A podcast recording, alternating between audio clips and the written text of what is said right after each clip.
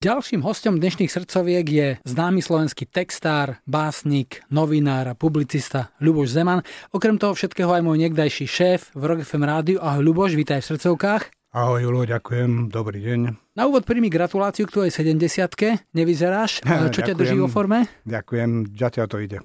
Čo ťa drží vo forme? E, práca by som povedal, že zdalo by sa, že človek, keď už e, je v seniorskom statuse, tak ako si spôvodne, ale ja som si robil iný život. Ja mám viac práce, ako keď som bol v rádiu. Stále píšem niečo, robím, manažujem, takže nenudím sa. Vráťme sa do tvojich úplných textárskych začiatkov. Aké boli? Nakoplo ťa písanie básničiek pre spolužiačky, alebo bol to nejaký iný impuls? Bol to iný impuls, lebo my sme mali na strednej škole kapelu Monzum, kde som bubnoval a ja jediný z tej partie som mal jednotku zo Slovenčiny, takže ako som musel začať písať tie texty ja sám. Vedeli, že už mám nejaké literárne pokusy za sebou a tak sa chalani rozhodli, že anglické veci prevzaté treba dať na našu jazykovú úroveň, tak som prekladal také veci od Cliffa Richarda a iných anglických autorov. A vlastne to boli prvé začiatky, také veľmi smiešné, daj mi dievča srdce svoje úprimné, mm. gramatické rímy. A hrali sme pre železničiarov, my sme boli kapela Monzun a boli sme vlastne kapela, ktorá bola pri Valčikárni, to je pod kolibou klub rušňovodičov. Takže... Lebo vždy musel byť nejaký zriadovateľ. Kapely. Áno, to boli, to boli rušňovodiči, železničné depo, to bola veľká sranda, lebo prišla veľká partia železničiarov, výhybkárov, rušňovodičov a my sme im spustili náš repertoár a začali pískať a museli sme hrať polky, valčiky a bolo to veľmi pestré, ale tí ľudia boli fantastickí, takže sme tam hrali MDŽ, Vianoce, Silvestera. Bola to dobrá škola, kúpili nám nástroje, a vlastne tak sa začala moja kariéra so železničiarmi. Ty si počas svojej bohatej a dlhej kariéry robil s mnohými veľkými menami slovenskej pop music. Tvoje texty spievali Karol Ducho, Nelan, Vašo Patejdl, Robo Grigorov a mnohí, mnohí ďalší. Viem, že aj mama má si všetky svoje deti rovnako rada, ale je medzi tvojimi textami taký, ktorý máš predsa len o čosi radšej?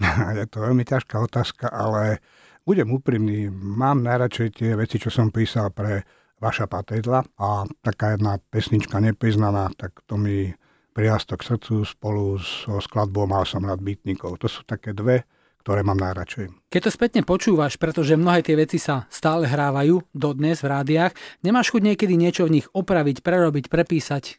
Áno, taká tá prvá éra, čo bol Duchoň, Kocianová, Karol Konárik a ďalší interpreti, tak tam išlo viac o techniku a o to, aby sedeli slabiky pod noty tak tam by som čo s dostupom času zmenil. Ale už potom v tej ďalšej etape, čo som bol s Elánom, s Patejdlom, Grigorovom, Hečkovcami, tak to už boli texty, kde v podstate by som nezmenil nič.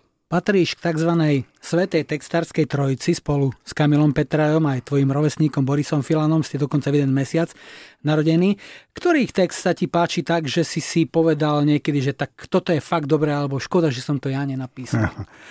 No sú také samozrejme balada o polných vtákoch alebo e, vyznanie. To sú veci, ktoré oslovia nielen mňa, ale si myslím, že všetkých, ktorí sú trošku gramotní, lebo nestačí, aby ten text e, dobro s hudbou. On musí mať istú myšlienku, filozofiu a hlavne názor.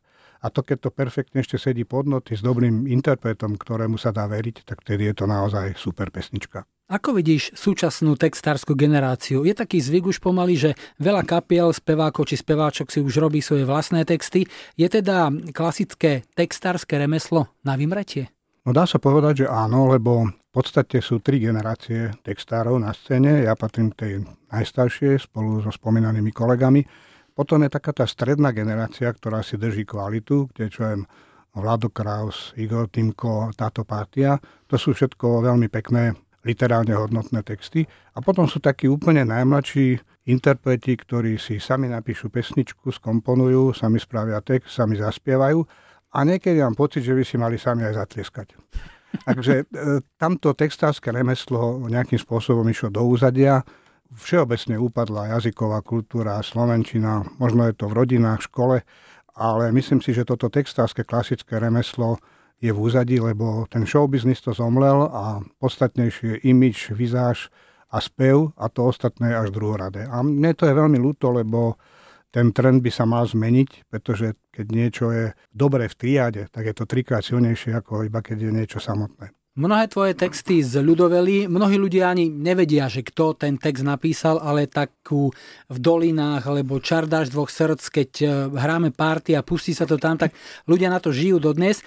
Ale keď sa pozrieš na súčasné texty, objavil sa tam niekde nejaký rím, nejaká myšlienka, niečo, čo ti utkvelo v pamäti, že sa ťa to zaujalo? Hm, toto je dobré. No samozrejme, že keď si človek pustí rádio, tak počuje všeličo, ale nájdu sa veci, keď si spomínal v dolinách, tak čo im bola pesnička Mandolina súčasne, kde by som dal na takú e, jednu úroveň obidve, lebo v podstate to je také ľudovejšie, jednoduchšie.